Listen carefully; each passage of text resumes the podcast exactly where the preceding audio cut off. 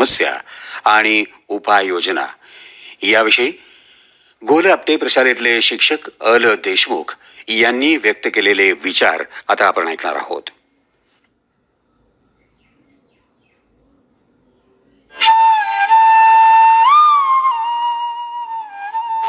अपत्य हा आपल्या किंवा मानवी जीवनाचा अविभाज्य भाग आहे. आपणही तिला तेवढ्याच यशस्वीपणे प्रतिकार करत असतो, पण सध्या आलेली आपत्ती जरा वेगळीच आहे. प्रत्येक जण घाबरून गेलेला आहे. अशा स्थितीमध्ये मी पालकांना एक मुद्दाम आव्हान करतो किंवा विनंती करतो की पालक हो, आपण आपली मानसिकता उत्तम ठेवा, आपलं मनोबल उत्तम ठेवा आणि आपल्या मुलाला त्याचं मनोबल कसं उत्तम राहील, त्याचं मनोबल कसं वाढवता येईल याचा जास्तीत जास्त प्रयत्न करा असं मला वाटतंय. तसंच या काळामध्ये शाळा, परीक्षा या तर आपल्या नेहमीच्याच गोष्टी आहेत.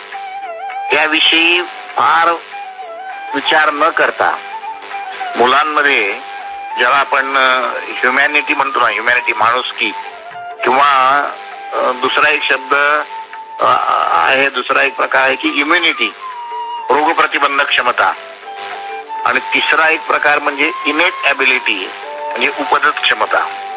मुलांच्या मनामध्ये या तीनही क्षमता कशा विकसित करता येतील ते पालकांनी पाहावं, कारण या सद्य प्रसंगामध्ये या तीन क्षमतांचं महत्त्व विद्यार्थ्यांना समजून सांगितलं पाहिजे, आपल्या मुलामुलींना समजून सांगितलं पाहिजे.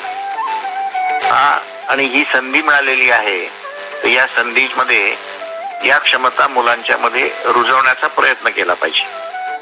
नेहमी असं म्हटलं जातं की पालक आणि पाल्य यांच्यामध्ये संवाद कमी होत चाललेला आहे.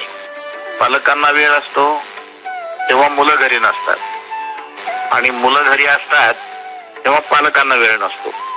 मुलांच्या शाळा आणि क्लास, माझं मत आहे ही आता संधी आलेली आहे, घ्या फायदा त्याचा. मुलांबरोबर बैठे खेळ खेळा, एकत्र नाश्ता जेवण करा, विविध विषयांवर चर्चा करा. म्हणजे उदाहरणार्थ शिस्त पालन हा विषय आहे.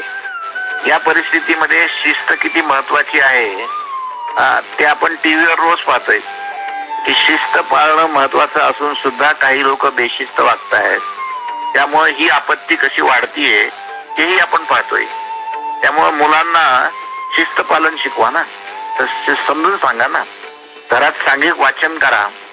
शाळेमध्ये मुलं वाचतायत पण ते पाठ्यपुस्तकं वाचतायत फक्त. तर या सुट्टीमध्ये किंवा या लॉकडाऊन मध्ये वाचन करावं, एकाने वाचावं, इतरांनी ऐकावं, वाचून झाल्यावर सर्वांनी त्याच्यावर चर्चा करावी. आपण आणि आपल्या मुलांनी मिळून एकत्रित पद्धतीने एखादं चित्र काढावं. मुलांच्या अंगी असलेली वक्तृत्व क्षमता विकसित करा. म्हणजे कसं की मुलाला किंवा मुलीला एखादा विषय द्या आणि एक 5-6 तासाची वेळ द्या त्याला आणि त्याने तयारी करावी.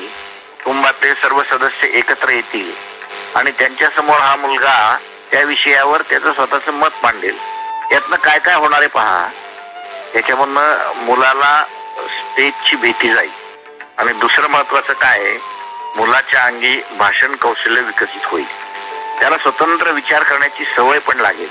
नाहीतरी मला सांगा, दरवर्षी आपण सुट्टीमध्ये हजारो रुपये खर्चून मुलांना याच तर गोष्टीसाठी शिबिरात पाठवतो.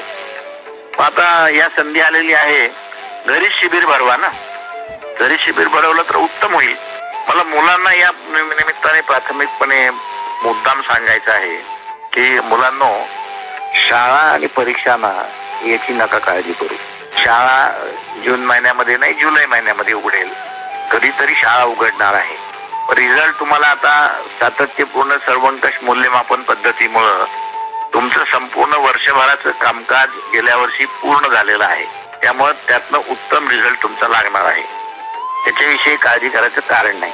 पण मला सर्वात महत्वाचं मुलांना सांगायचं आहे की शिकण्यासाठी सर्वात महत्वाची पद्धत कुठली आहे तर त्याला आपण स्वयं अध्ययन म्हणतो.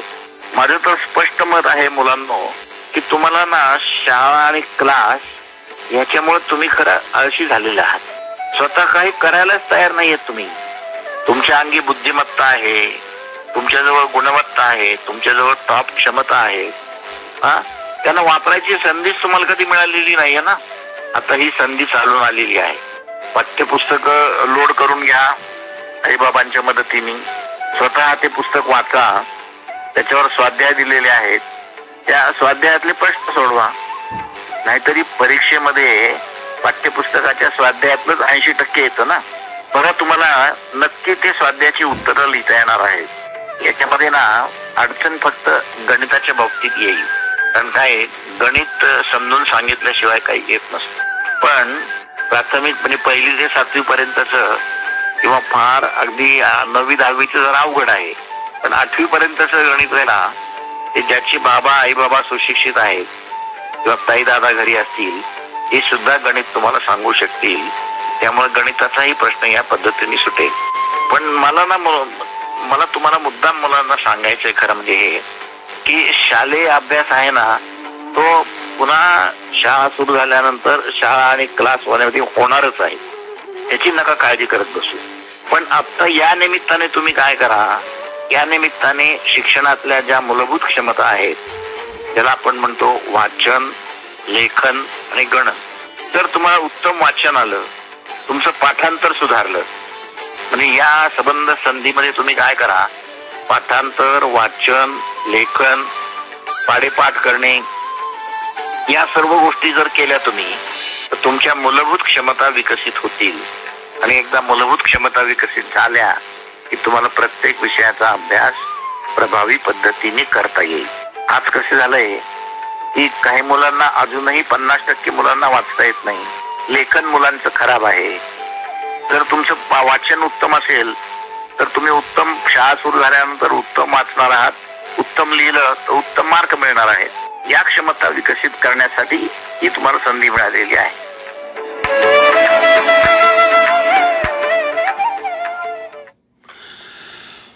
सामना कोरोनाशी या सदरामध्ये लॉकडाऊनमुळे शालेय शिक्षणासंबंधी निर्माण झालेल्या समस्या आणि उपाययोजना याविषयी गोल आपटे प्रशालेतले शिक्षक अल देशमुख यांनी व्यक्त